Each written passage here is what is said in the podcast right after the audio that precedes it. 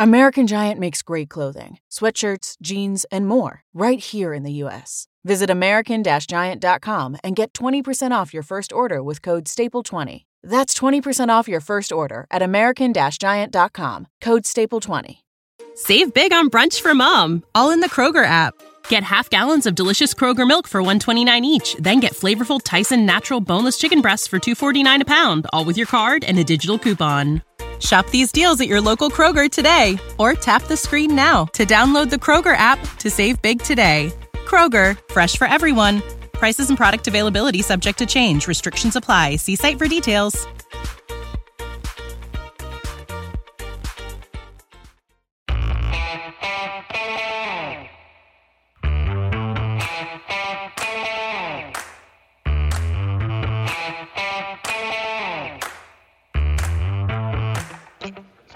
Hi, folks. Welcome to another episode of Film Study. This is Ken McKusick.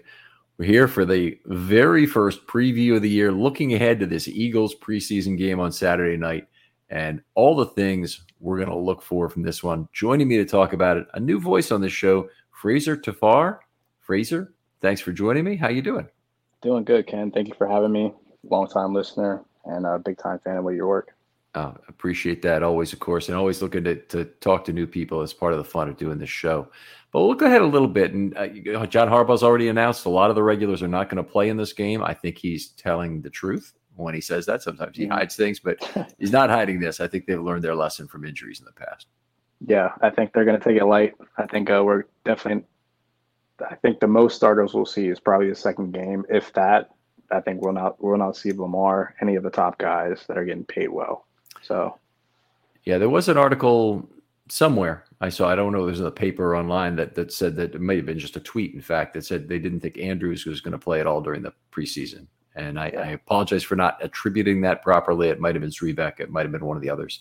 Uh, but it seemed like a like a reasonable uh, assumption. Uh, you know, I I think it's likely that we will not see Lamar more than about one series the entire preseason, mm-hmm. uh, and uh, and there may be others as well. But let's focus on who we might see tomorrow. And that's kind of the way I drew up my sheet of of uh, things I'll be looking for tomorrow. And there's still there's still going to be an article coming out on Monday that will talk about the defense. Another one on Tuesday that will talk about the offense and, and shows for both of those nights in terms of what we're seeing in, in some uh, what some people consider microscopic detail, but in a lot of ways, this is the most fun time of the season to look at a wide variety of players and you know conceive how they might help the Ravens yeah, it's definitely going to be exciting seeing who stands out, who looks like they're a part of the league, who doesn't, and uh, see who rises to the top.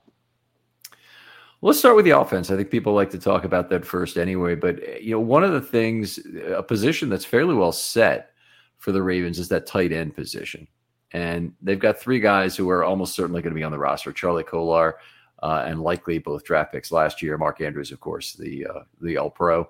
Uh, you would think that uh, all of those guys are certainly going to be on the roster. They have another guy, Vokolek, the Nebraska product, uh, who came out this year, who I think has been targeted a lot in camp, and I've been very ex- interested to see him. And he's actually shown up on a lot of lot of sides of both being a target frequently and also being a target on some good defensive playmaking.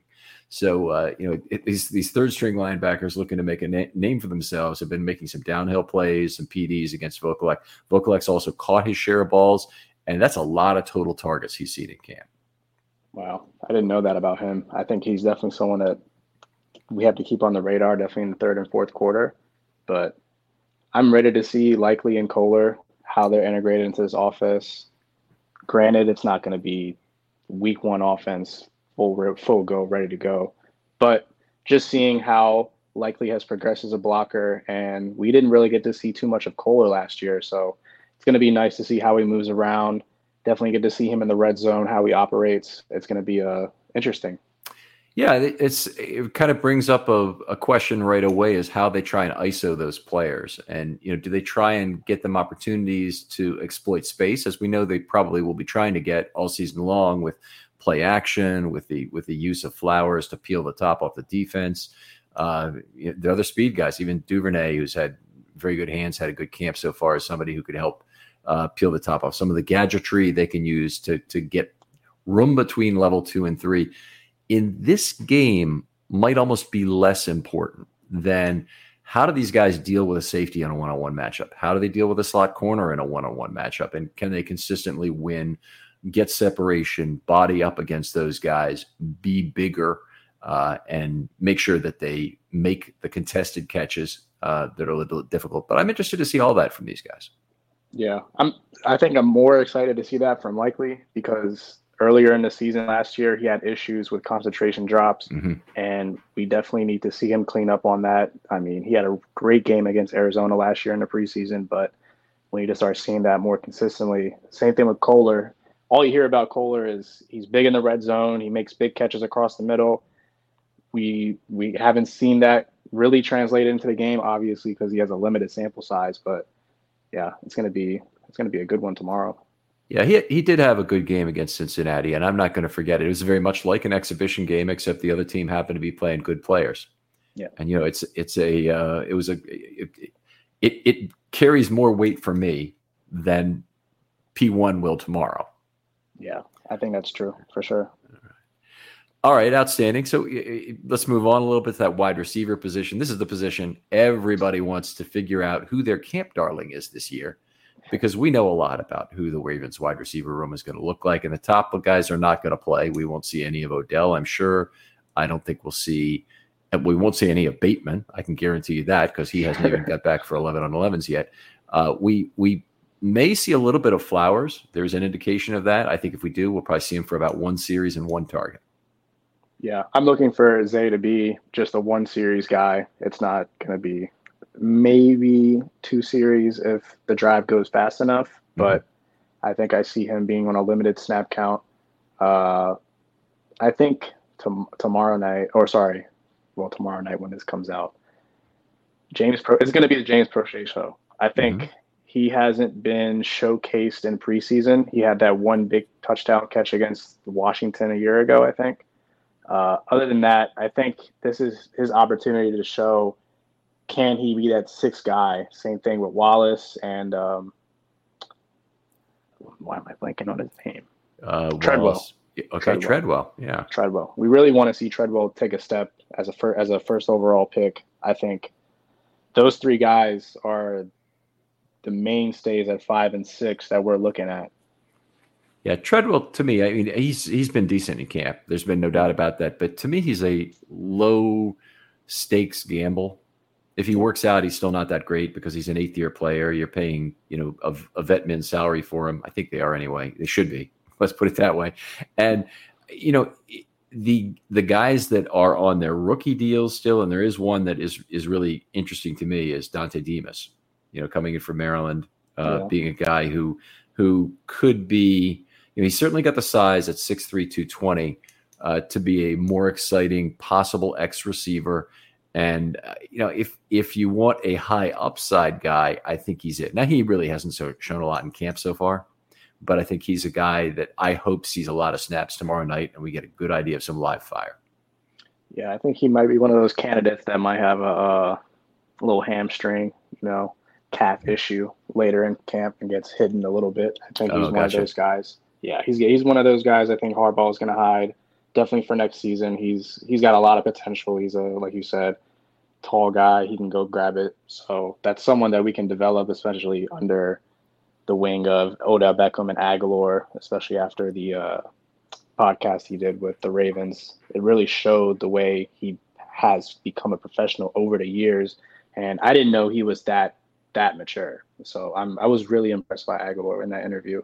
So I think this leadership that we have in the room can develop a lot of receivers, and it can be a good thing for the Ravens in the future.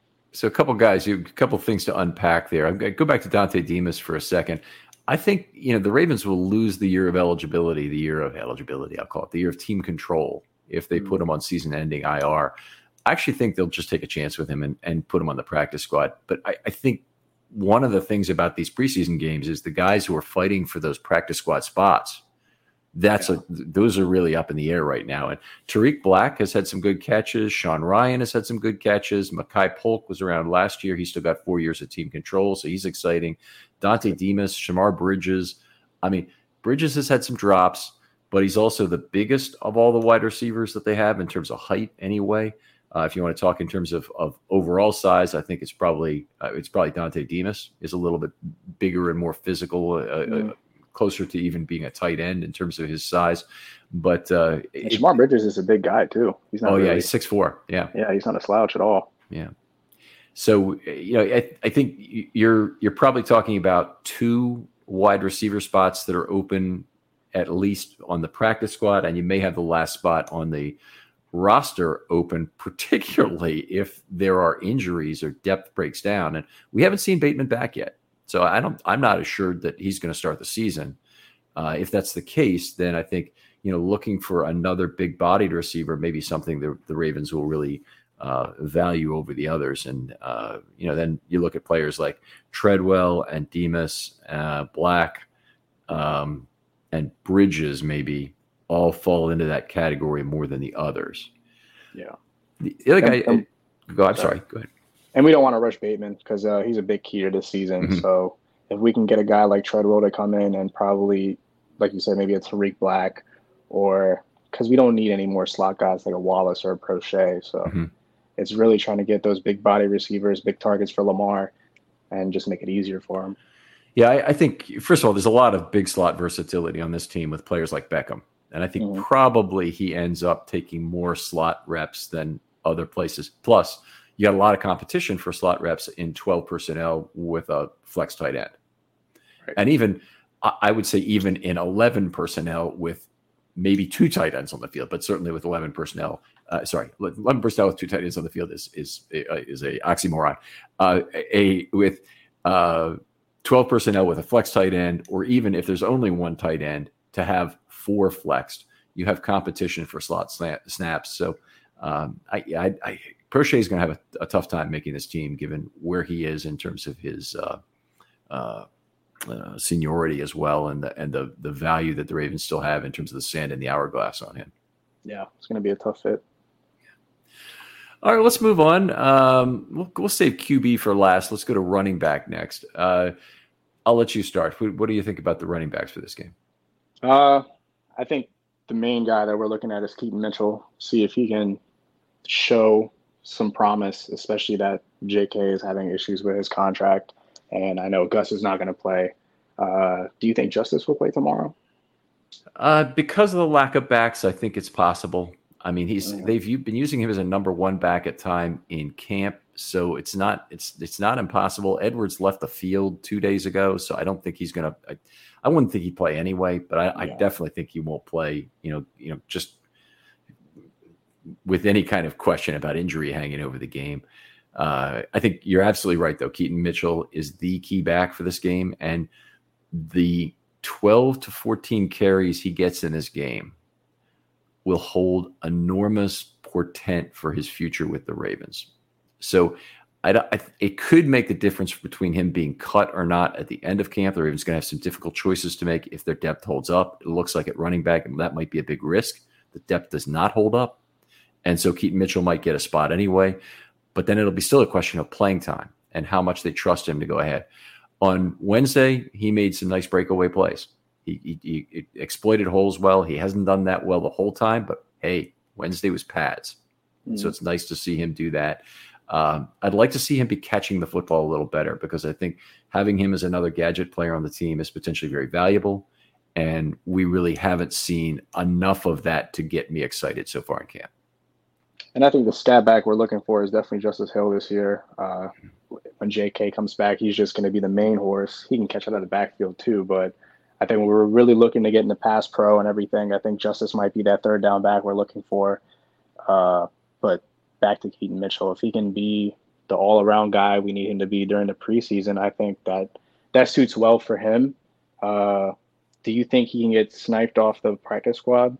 I think it's possible. Yeah, he's okay. he's not an ideal size guy, but he was a priority UDFA for the Ravens, and I think other teams would look at him if their depth breaks down at running back, and that happens to a lot of teams during a typical season. Then I think he's one of the people of maybe a short list across the NFL, six to eight guys that they look at as a one or R guy, as I always say, guy who have they, they have four years of control on, mm who who they want to uh, target. I know that's the way the Ravens would would probably try and look at it I say that, and yet they've signed this, you know, slew of veteran running backs the last three years. That's just been awful. But uh, it's yeah, uh, it's tough. it's uh, but I but I think when they have done it, they've done it well. Uh, you know, for players like Collins, for example. But uh, yeah. yeah, it does not. It hasn't. They haven't always looked that way. As long as Keaton Mitchell doesn't fumble and get in John Harbaugh's doghouse, I think we're okay. Yeah, that would that'd be a that'd be a nice thing to have. I'd like to see him be schemed as a target in the passing game some. I think that would be an indication to me that they have plans for him. Yeah. Yes. Let me go back to Justice Hill for a second because he has said something interesting there about him being the guy on third down and combining pass blocking and whatnot. Um, I want to see two things from my third down back in um, on, on that are on the efficient frontier of all running backs in the NFL. And it doesn't have to be of all running backs in the NFL. It has to be of all running backs on the team, really, when you think about it. But I want to see a good number of um, yards per route run. Hmm. Okay. Could also be yards per target if you want to express it that way. I'm okay. But yards per route run on third down when almost all the plays are passing plays is very important. And then the other thing is I want to see a good pass blocking effort. I want to see a guy who's who's giving you value as a pass blocker. And last year, I think Hill was an okay pass blocker. He's right, you know, he was okay. Too, some guys were too big for him, but yeah. he does do a pretty good job relative to the other backs the Ravens have had in terms of going up to meet contact and whatnot. Um, and you know, he may be the best they have. Keaton Mitchell is definitely not the guy on third down. He's much too small. He's been ineffective as a as a pass blocker in his college career, and you can't make up for that with really almost any amount of breakaway playmaking that it's reasonable to expect from a Keaton Mitchell. I mean, if he's not going to become Alvin Kamara overnight, yeah. then then you know he's he's not going to be the guy that makes up for being a zero in pass blocking. Yeah. So. All right, so Hill might Hill might be the guy there, and I'd really like to see an improvement from Hill in terms of some route running, some targets, some scheme, some recognition of his ability in, in what Monken is trying to accomplish. Yeah, I think if uh, JK does start the year still on the pup list and just still dragging out the contract thing, I think Hill is the beneficiary, not Gus. I mm-hmm. think Hill has the burst, he has the speed to get to the edge. Um, he's shown a lot of flashes. It's just the opportunities aren't there because a we have this geriatric backfield with a bunch of veterans, and it doesn't seem like we can trust him, or it's there's a slew of people in front of him like J.K. or Gus. So yeah. it's been tough. Yeah, and and I would agree with you. If the, the it was more important that you had those stylistic fit of running backs under the Roman offense. I don't know anymore because I don't think we really have a great idea of exactly what Monken's offense is going to look like. Everybody thinks they know. Everybody thinks yeah. it's going to be a lot more passing, and I think that's generally correct. But the Ravens are still going to want to close out games. And that's why a lot of people are saying Patrick Ricard is done right now. I'm not buying it. I, am not buying it because I think the Ravens need to close out games. I don't think there's anybody else that's an obvious option as a fullback. I don't think it's, even though I think all three other guys are pretty good blockers as tight ends, uh, not only that, that they are right now, but they could even improve from where they are. Mm-hmm. I, I really don't see them handing Ricard's job to a you know, a um, uh, say a Kolar that they line up in the backfield. Yeah, I don't think so either. Even if he is a passing threat, I think it would be tough to give up that that uh, blocking ability. Yeah, yeah, it's an interesting move with with Ricard. If they do slip him in as a guard, if they can get his position changed, and I've said this a number of times, but I don't have any idea who makes those designations or who who can say no, you're trying to screw the system. That designation doesn't make sense to us. Is there some overriding authority who can step in? Or if you list, you know, me as a guard on the on the on the Ravens roster, can I all of a sudden be the eighth offensive lineman and do you know carry the water or whatever it would be that I'd be doing on on game day? Now, seriously though, in Ricard's case, uh, if if they could get him in as a guard and it meant they only had to activate seven offensive linemen, it'd be an right. enormous game day roster advantage. Yeah, it'd be yeah. I think you lose out on the depth. That's why we have Mekari as our uh, Swiss, Swiss Army knife, be able to mm-hmm. move wherever on the line. So I think that flexibility all gives us the opportunity to do stuff like that with Ricard. Yeah, yeah. They've they've actually in Ravens history very few times had they, had they had to go to the eighth offensive lineman. Uh, it may never have happened uh, during the recent era, and I'd really have to look to see. There was one time, and it was in the era where they only activated seven offensive linemen on game day, where they were had an injured man in there playing, and the long snapper, I think it was Matt Katula at the time, was going to have to go in and play tackle. That's a scary thought because you know he weighed like 250 pounds or something, so it would have been a, a very undersized, uh, undersized guy to to say the least. But uh, it didn't have to happen. All right, let's move on to the offensive line. I think that's one of the most interesting places. Obviously, we've seen now Sala have all of OTAs and the start of camp as the number one left guard just this last week, just this week. They started with John John Simpson, and they pre-announced the flip was coming, mm. and they're changing. Uh, I, I have my thoughts on it, but let's hear yours first. Um, I think, I think we'll see Sala in the first half exclusively to start the game, uh, and then it'll be Simpson in the second half. I only say that because if Sala does play the first half, the Ravens feel like they might have something with him. If John Simpson plays the first half, I think they might have played their hand too much with him. I think they're probably gonna pump the brakes a little bit, let the vet go in, especially for when we come when um we go to joint practice with the commanders. Yeah. I think that's when we're going to see who rises to the top because those practices are way more intense than these preseason games. So they, they they can be certainly. They do still have rules about you know not cut blocking things that they're not going to be have with the Eagles tomorrow night. So uh, that, that'll be sorry, yeah, tomorrow night from from the perspective of when you're probably listening to this. Uh, I, I would agree that I think we'll see a lot of Sala. I think my guess would be we'll see Simpson first. And think so. They yeah, I I think here's here's how I would project this going. I I, I would not expect a lot of Simpson because I don't think there's much more that he can tell you. But if they put Simpson in there at first at for two series at guard, it establishes him as the likely starter. Mm-hmm. And I think Simpson is a guy. If you look at him, he is he he definitely has the length and he has the height uh, that, that you would like to play left tackle. So, of all the choices that the Ravens have, you know, obviously Mekari is a is a, an enormous downgrade from Stanley in terms of you know where you drop. But beyond that, the Ravens don't have a whole bunch of players on the whole roster that they seem to trust to play tackle right now after Moses and Stanley. So I don't think they really trust Faalele after what happened last year. A lot of sacks allowed. Seems to have a lot of trouble with feet. They're already in, projecting him into the guard competition, although we really haven't seen that at all in camp. He's been playing right tackle. Um, so I, I, would think, you know, we'll there's a reasonable chance we'll see Simpson for a couple series at left tackle at some point during the preseason. It would not shock me if it were tomorrow night. Not to switch speed, but are you confident with um, Morgan Moses at right tackle this year?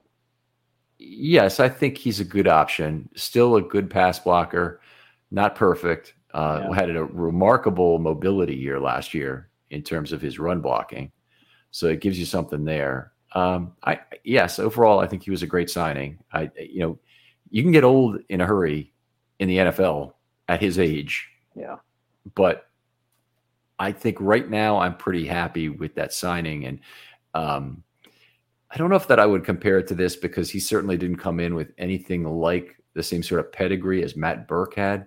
But mm-hmm. Matt Birk was signed at a similar age and had, you know, people asked the same questions. Is he done? Yet he played in six Pro Bowls for the for the Vikings, right? Vikings, I think that's right. Mm-hmm. Yep. Before he before he came to the Ravens, and they signed him for less than than you know what they let Jason Brown go for, mm-hmm. and ended up being an incredible move in terms of relative value of those players it, wouldn't shock me if Moses provides value for each of his three years of this contract, or even that he provides it for this year, and then the Ravens decide, you know, we have to make some financial decisions and cut him next year. But the, the tackle position is so hard to replace that even though that's a, it might be a significant dollar amount, I think that they're going to still find that the value is there, probably even next year on him. But I sense from the tenor of your voice, you think otherwise about about Moses this year. Yeah, I'm a little a little scared. I think uh, he had some strong performances last year, but there were some times where he was a little shaky. I think uh, since you've been at the practices, has he responded well to Odafe and Ojabo's speed coming off the edge? Uh, well, first That's of all, we're looking for a lot of brother-in-law play. Okay. Okay, Adafe, Adafe less so, and Oweh very uh, sorry. Uh, Adafe has not looked as good as Ojabo. Is what I meant Mhm. to say. Most of the time, it's been Ojabo on the side with Moses, but Moses has I think he skipped every padded practice. Uh, I, he, he might have been there for the first one. I, Stanley and Moses both were out for this last padded practice. They both had vet days. I don't think that's an accident. I don't think they want those guys, you know, play into a lot of contact. I think they realize just how limited the depth is at tackle, and they're really trying to uh, figure out how to not let that break down before the season even begins. Wow, I didn't know that. It's interesting.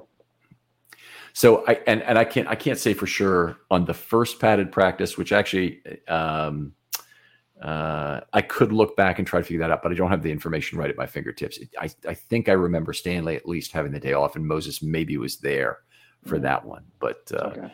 uh, but anyway, yeah. But aside from that, Sala is another guy who has spent time at right tackle at Oregon.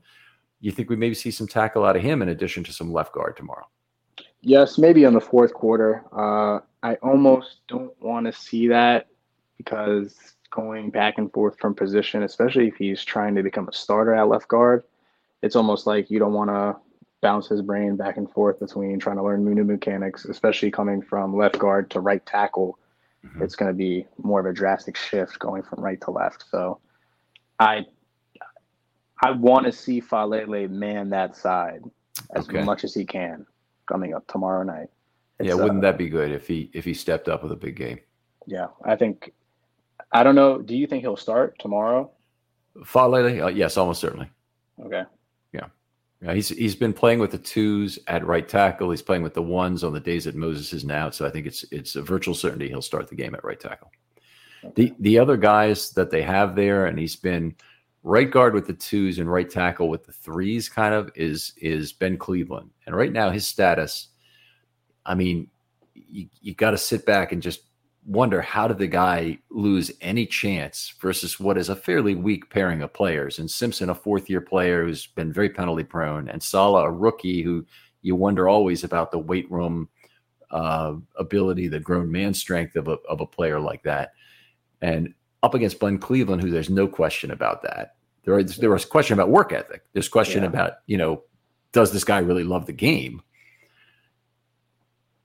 but I- that's us yeah I think it's going to be hard for Ben Cleveland to not really make the team. He's he's he, I think he's designated to be Kevin Zeitler's backup at this point. I think Mhm. they tried to get him in at left. They're trying to integrate him into the offense, but it seems like he only knows one position on the line.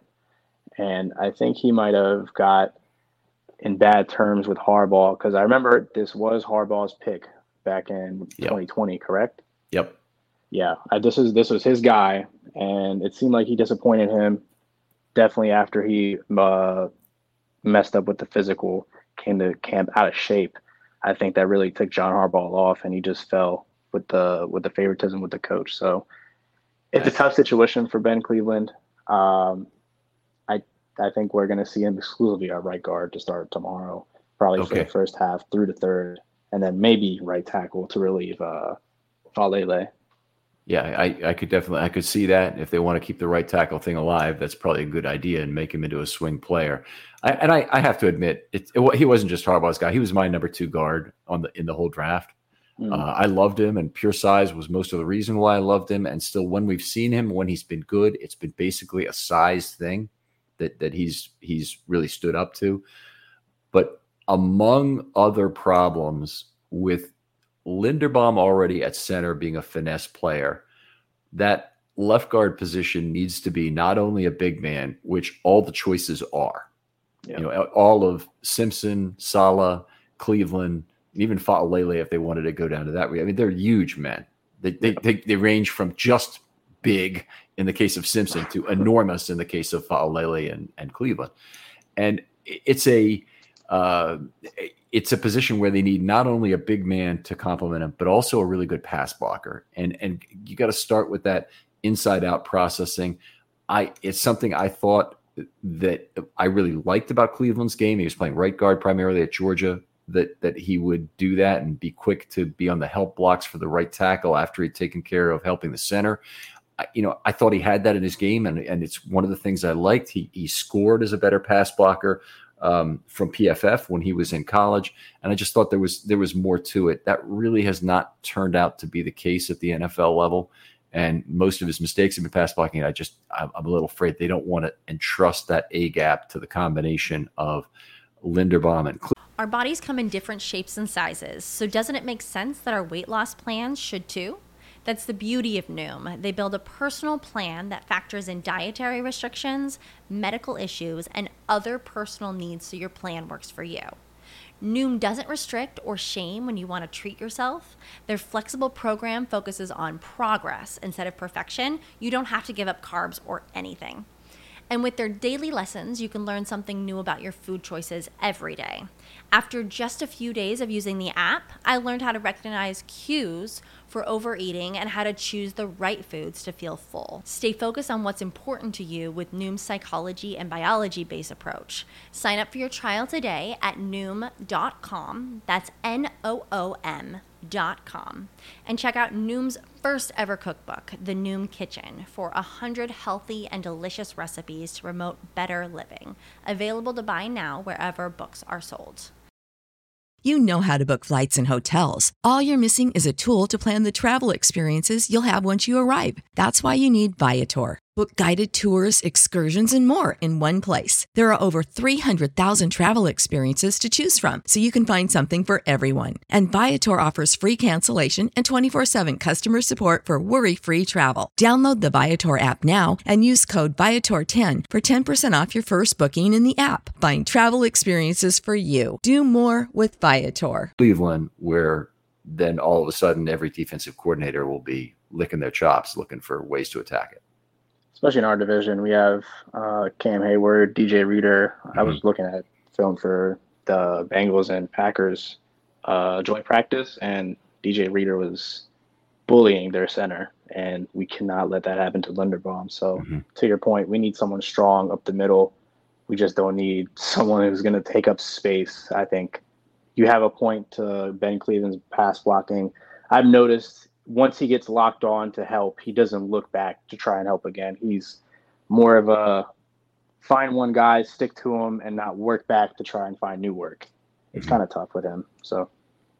All right, well, that's that's something he he definitely has to do. He's helping to the inside. He wants to do it with his right hand only. Keep his keep his head on a swivel there. So he watches for stunts, he watches for blitzes, and then he goes to help the tackle once once that center is taken care of. So uh, anyway, I, you know, we've already talked about it a little bit, but who plays backup tackle in this game is a potential area of need for the Ravens.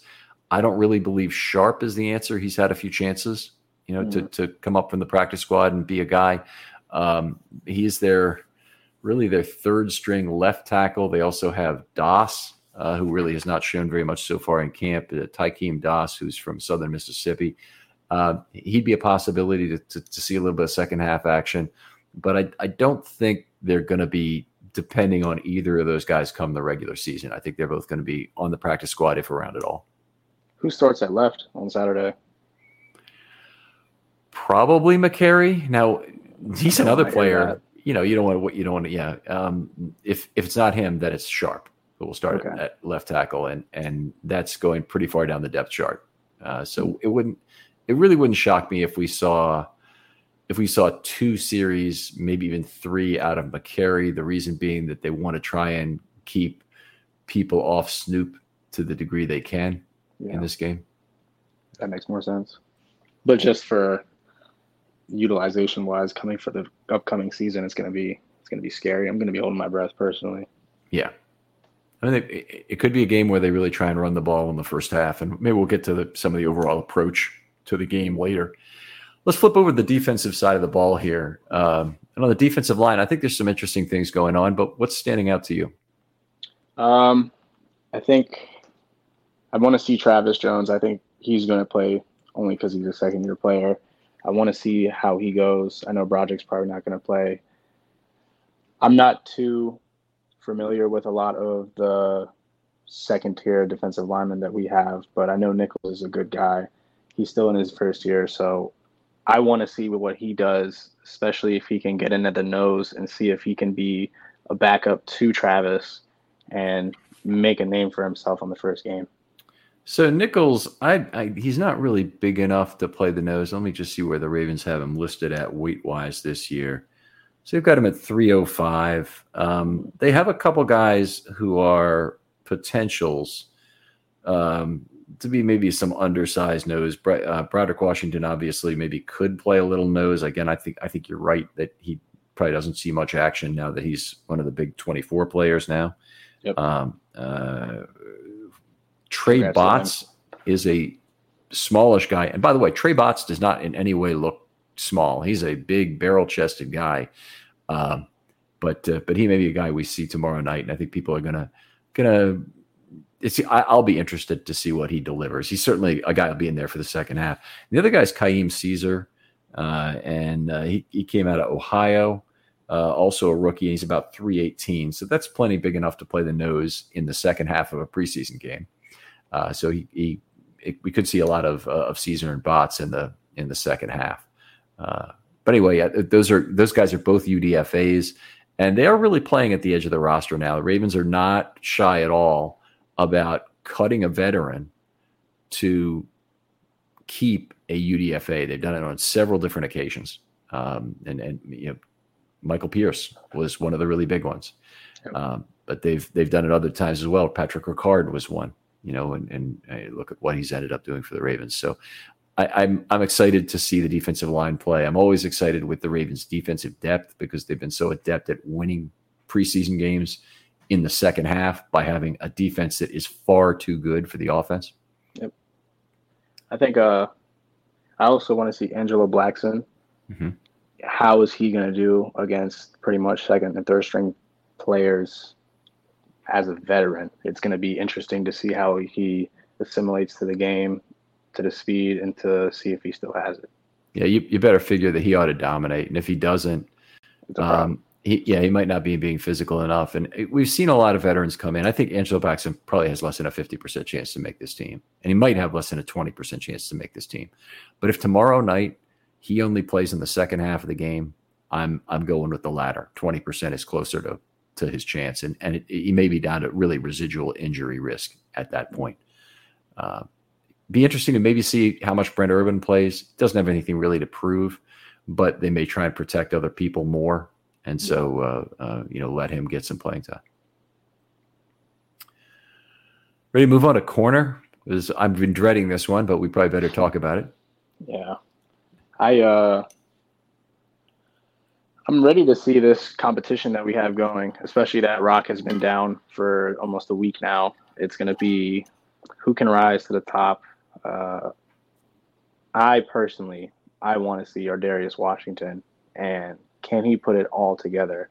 We've heard his name for the past four years. It's it's make or break for him at this point, and I'm rooting for him. Yeah, if if one of the things uh, the Ravens win streak probably gets extended if Darius Washington has a really big game because he might well play almost this entire game. He's going to get time at slot corner, and the, the safety depth, if you look at it, is just so limited. I, I expect to see him there too. But he's a guy who just this last week has moved back into kind of a number one slot corner role, and they've moved Stephens to be playing more on the outside again, which I think is very big move for the team and very, very much needed as well. Um, but we may be all in disarray after uh, Pepe Williams got hurt and seems to be what I would call a significant injury, but we'll wait and see exactly what the result is. I haven't heard anything officially about about his problem yet. Have you? He did come back to practice today, didn't he? Now, I did not hear, and I was not there. I was attending a funeral today, so uh, did not actually see if on Thursday he came back to practice. I'm sure he did. I think I know the Ravens posted it on Instagram that he was back. Very good to hear. Yep. Very good so, indeed to hear. Because I think him practicing today is going to, or Thursday is going to set up for him to play coming up on Saturday. Very good. Okay. I'm glad to hear that. All right, and did not know that's new information. Uh, outside corner, the Ravens have a ton of depth to sort through, you know, and, and the list of names is long and frankly unimpressive. And Jalyn Armour Davis has had a terrible camp. Mm-hmm. Uh, Kyu Kelly uh, has a fifth round pick, and I've been fairly open about my disdain for the pick because his college statistics are really bad. So to to override that with judgments about his traits, you better be right. And so the Ravens like something. Obviously, the Ravens love something, frankly, about who Kelly is that you know they, they think it will work out. But it, I mean, you know, he's given up eight, over eight yards a target in college, and a lot of wide receivers would love to be there. So uh, that's a you know something I'm not real happy about. I think if uh, Jalyn Armour Davis comes out tomorrow and has a performance like he had against the Patriots last year, huh. I think it's pretty much time for him to pack up his bags. Uh, he hasn't. I, have you heard anything from practice of him oh, making I'll, big I'll plays? just say he is. I, I, has he made any big plays? He's he's made a couple of big plays. Cannot find the football in the air to save his life. Hmm. And it's not like he brings a big club after the ball's at the catch point or um, in there. A lot of his game is trying to stay with a guy and hope that the quarterback overthrows the target. Uh, you know, in some ways, you know, the Ravens quarterbacks are in a good position to understand that there's a good chance he's going to fall off the target either by overrunning the route or you know you can back shoulder him or you know just not going to find the football in the air which is going to put the receiver in a good spot for a contested catch other quarterbacks across the league may have more respect for that until they're actually able to test it a little bit themselves too so um, you know is is he okay where he is absolutely not I, I don't think I think if you're the Ravens, you don't even let him sniff the field based on on where things are right now. Yeah. Uh, they moved Stephens back to outside corner, uh, and uh, that was true on Wednesday. It might have been true before then. And I think that um, he's that move is going to stick. They they might have wanted to to move Stephens to safety, but given their corner depth and you know injury to Mullen, ineffectiveness of uh, either Kelly or um, Armour Davis, they just are not in a position to do that. Um, you know, even Daryl Worley's been moved to safety as well, and he may be a player that they have to move back to outside corner to get a better look at. I do think Daryl Worley, by the way, is going to play safety in this game, and he's going to be like the best player on the field in the second half. Mm.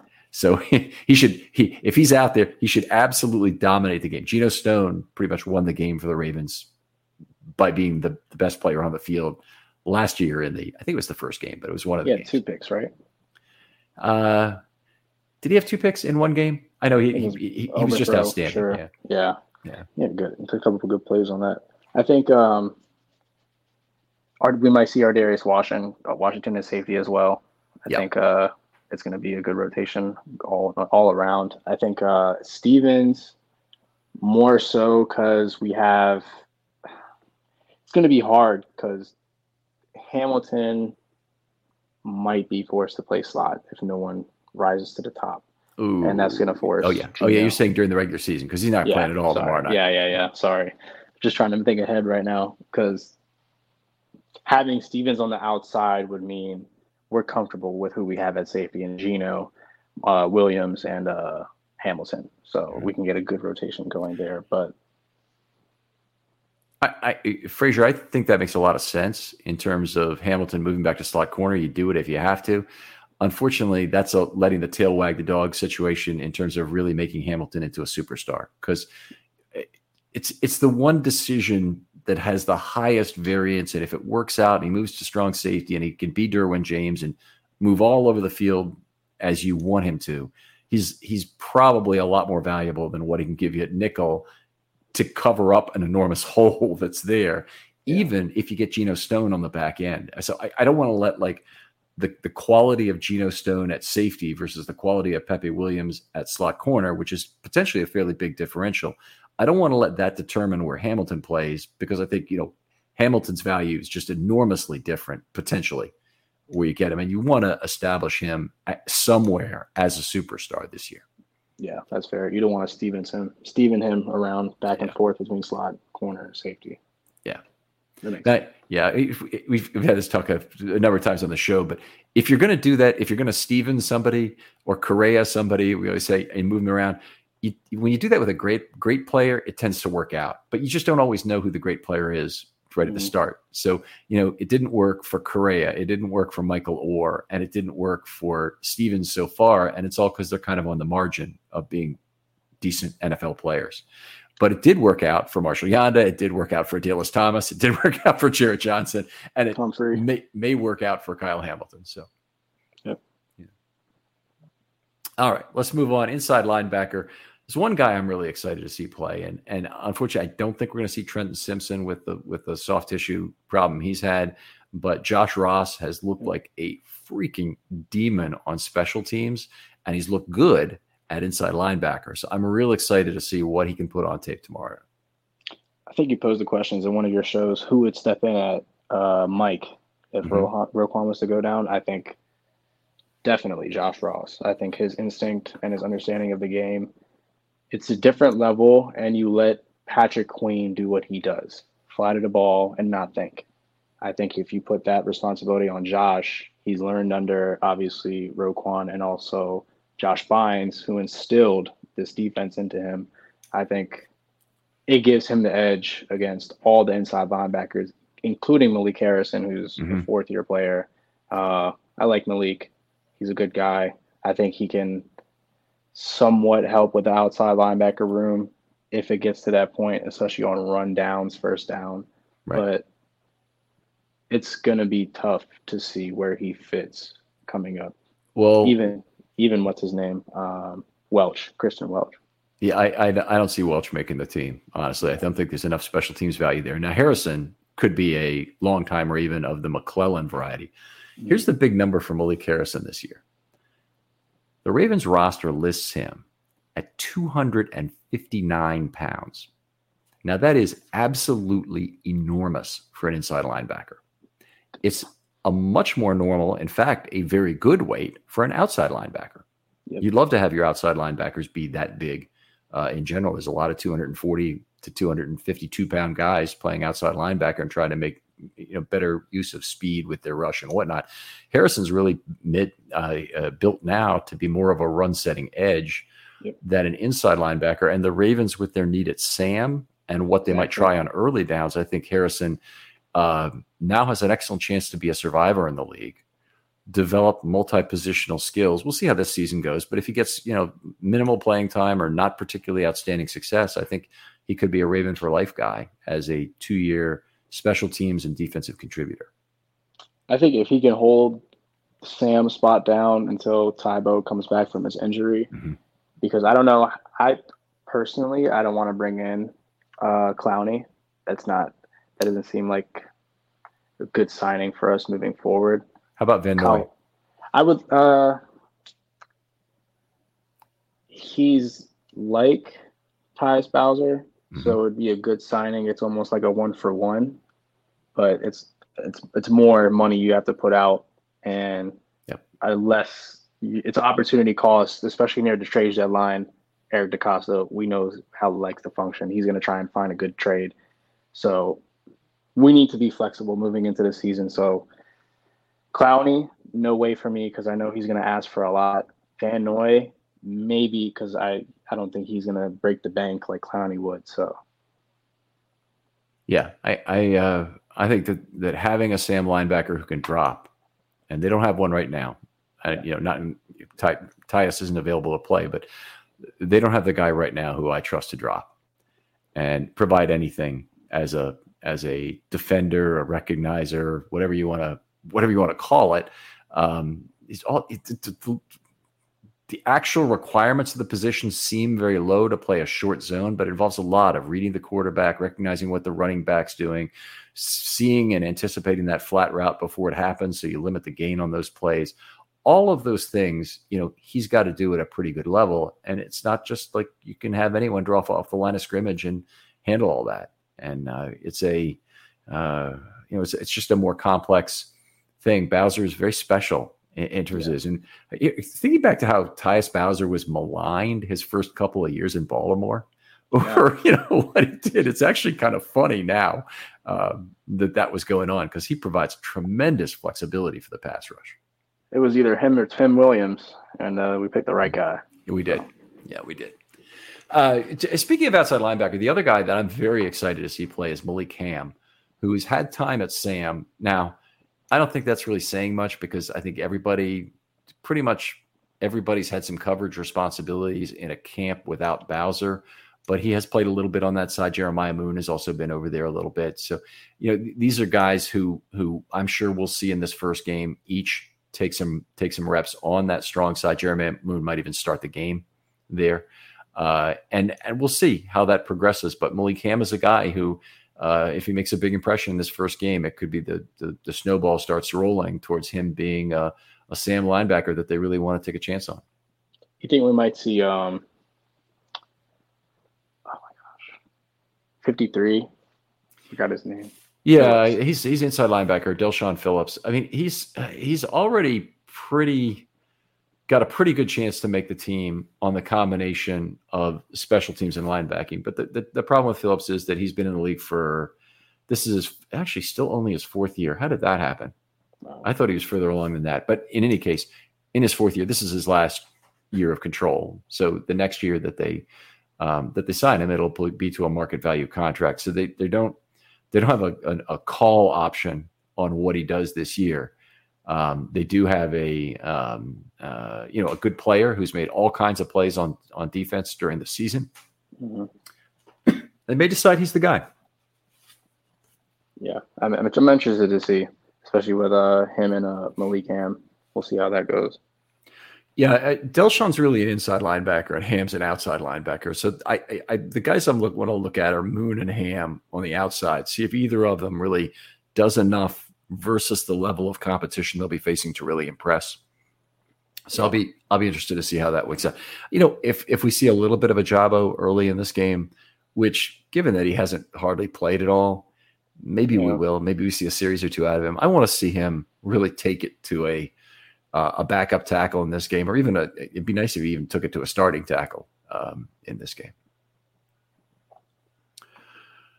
All right, let's move on. You know, the Ravens are are nurturing here a 23 game preseason win streak. Does it mean to, anything to you, by the way? Uh, maybe a little bit. I think it's we're in the history books now. I think it's a uh, it's a little bit historic, but not too much to fan on. Yeah, I got you on that, and uh, it's it's certainly something that that uh, uh, you know I hope continues, but it won't necessarily uh, uh happen. Uh, one of the things about the Ravens' long win streak is in the early years of this, it's all really built on defensive depth. And I've always been a big proponent that defensive aggression almost always pays off in the second half of preseason games versus bad quarterbacks. So it's very easy to force mistakes when you have a, a nervous rookie signal caller back there who's trying to make a name for himself. And not only is the, is the Ravens defense built on the front seven, but they've got, you know, typically adequate cornerbacks that they're throwing out there in the second half, although not necessarily anything special. But they, what they've really had is some great safety play, some great ball hawking on the back end, looking for the football, whether that's been Omar Brown or Geno Stone or whoever it might be in the second half of these preseason games. And I'd really like to like to see that continue.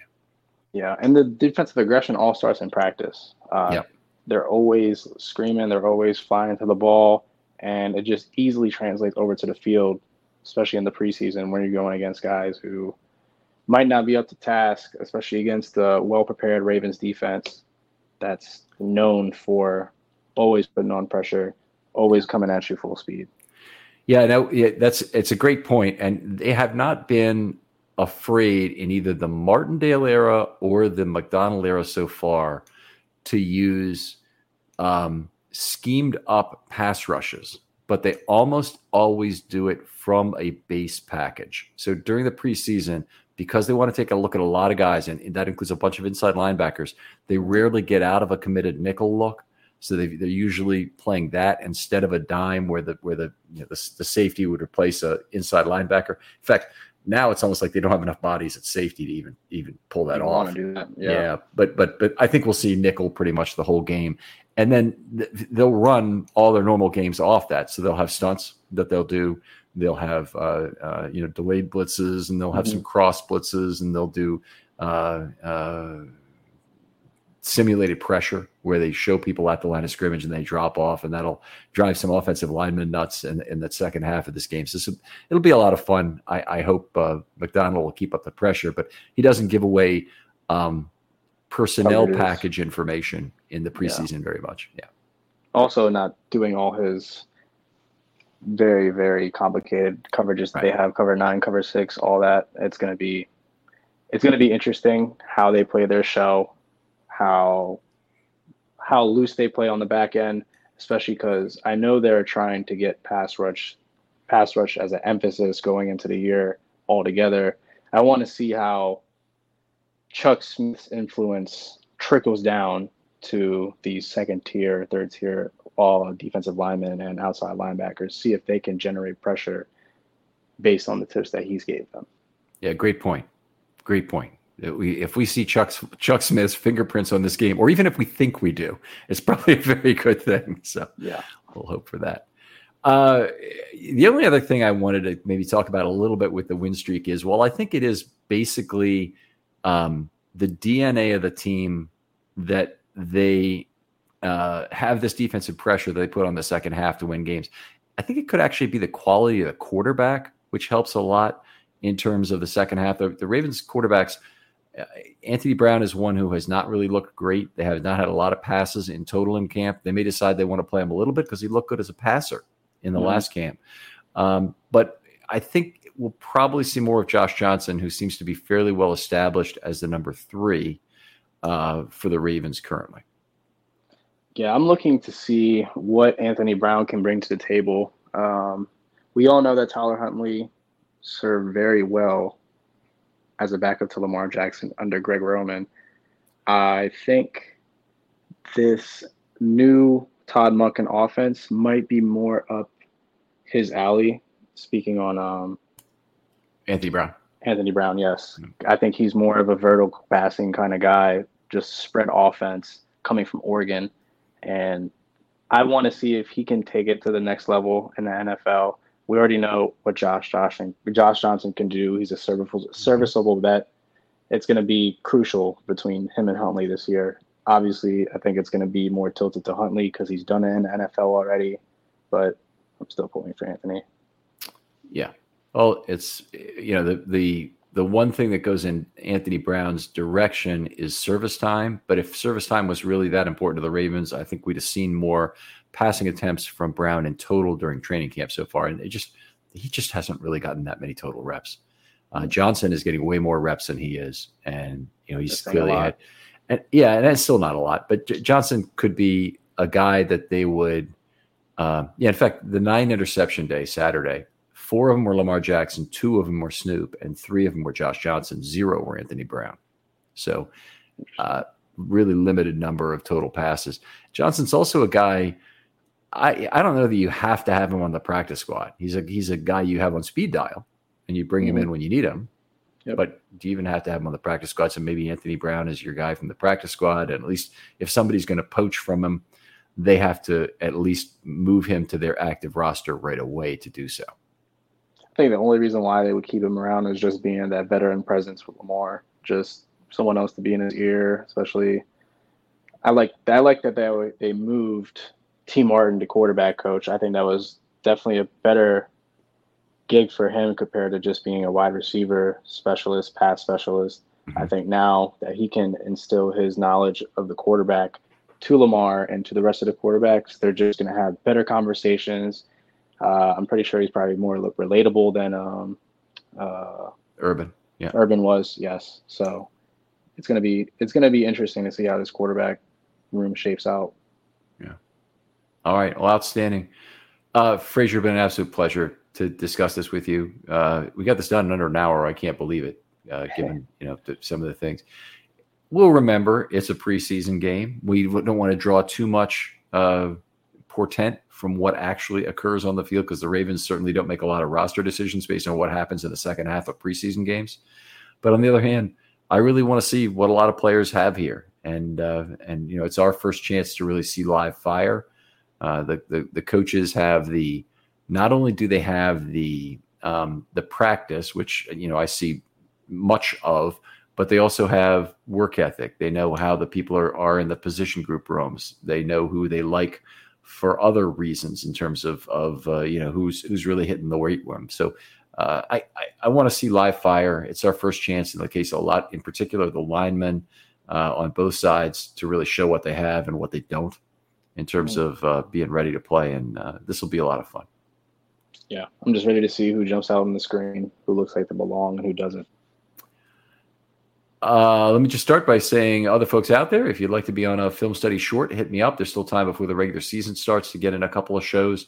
Uh, Frazier approached me about one. I said, let's do this.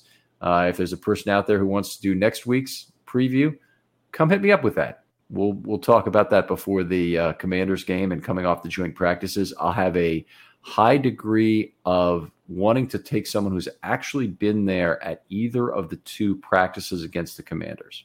So if you if you're planning to go to either of those and you'd like to talk about you know what to look for in the Commanders game based on what you've seen, I would I'd love to talk to you about that. Frazier, where can people talk football with you online? You guys can reach me at Twitter. My at is f underscore r a v eight. That's f underscore rave eight. All right, outstanding. And uh, Frazier, thanks again uh, uh, for coming on. Thank you, sir. And we'll talk to you next time on Film Study.